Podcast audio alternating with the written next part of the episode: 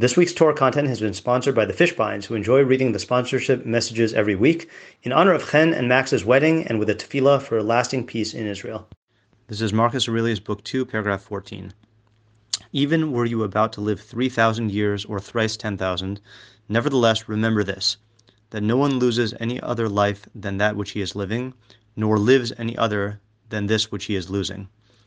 Thus the longest and shortest come to the same thing for the present is equal to all, and what is passing is therefore equal. Thus, what is being lost is proved to be barely a moment. For a man could lose neither past nor future. How can one rob him of what he has not got?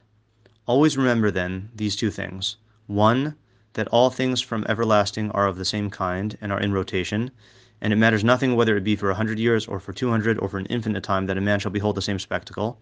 The other, that the longest lived and the soonest to die have an equal loss, for it is the present alone of which either will be deprived, since, as we saw, this is all he has, and a man does not lose what he has not got. Okay, so the vast majority of this is uh, quite, quite, quite not Jewish, right, in its uh, philosophy. Uh, Marcus Aurelius is working with the premise that the only real uh, good and evil is choice, right, is, the, uh, is how you use your ruling element. Um, and so, by definition, um, and then also in stuff that's outside of your control um, is uh, is is irrelevant to to the good and the bad. So by by you know based on those premises, then the only real thing you have is the present and the choice that is right before you right now. So whatever is in the past is in the past, and whatever is in the future uh, doesn't exist yet. Uh, both of them are unreachable in terms of your decision making, uh, in terms of things that can impinge on your your will. So for him, the only thing is the present, and therefore past doesn't matter, future doesn't matter. It doesn't matter how long you live. Uh, people who live a, a, long time and a short time, it's it's all the same, right?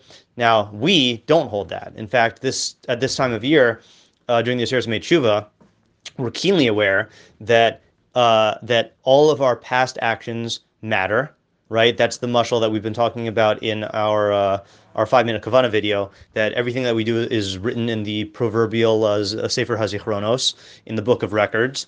Um, obviously, not a literal book, but like it means that it it, it registers in reality, and and God uh, uh, relates to it as something that exists, so to speak. Um, and uh, and we are doing tshuva in the present and hoping for a din that affects us that is to our benefit in the future, you know, and that's true on an individual level, and it's also true on a national level, right? I mean, this is something that uh, Rabbi Lord Jonathan Sacks talks about a lot. That Judaism is oriented uh, in a very very strong way towards the past the present and the future that we uh, you know so many of what so much of what we do is recalling uh, you know uh, past events and past promises and and and, and our history uh, for the sake of the ideas that we are learning from there and also because that determines uh, the trajectory of uh, our of our nation. And we are so much of what we do is aimed at the future in terms of the Geula Asida and you know uh, Yemos Mashiach and Tchias Mesim so uh, yeah, we would not agree with Marcus Aurelius here. Okay, however, the very first message he said uh, that no one loses any other life than that which he is living, nor lives any other than that which he is losing. That I think does ring true. Um, uh, that this is all we got, right? That we have we have one shot at this. We have one life, um, and that's you know uh, underscored in Devarim when Moshe Rabbeinu says, uh, uh, "You know, I place before you life and uh, uh, and the good and, and the death and the bad. And you should choose life so that you and your offspring may live.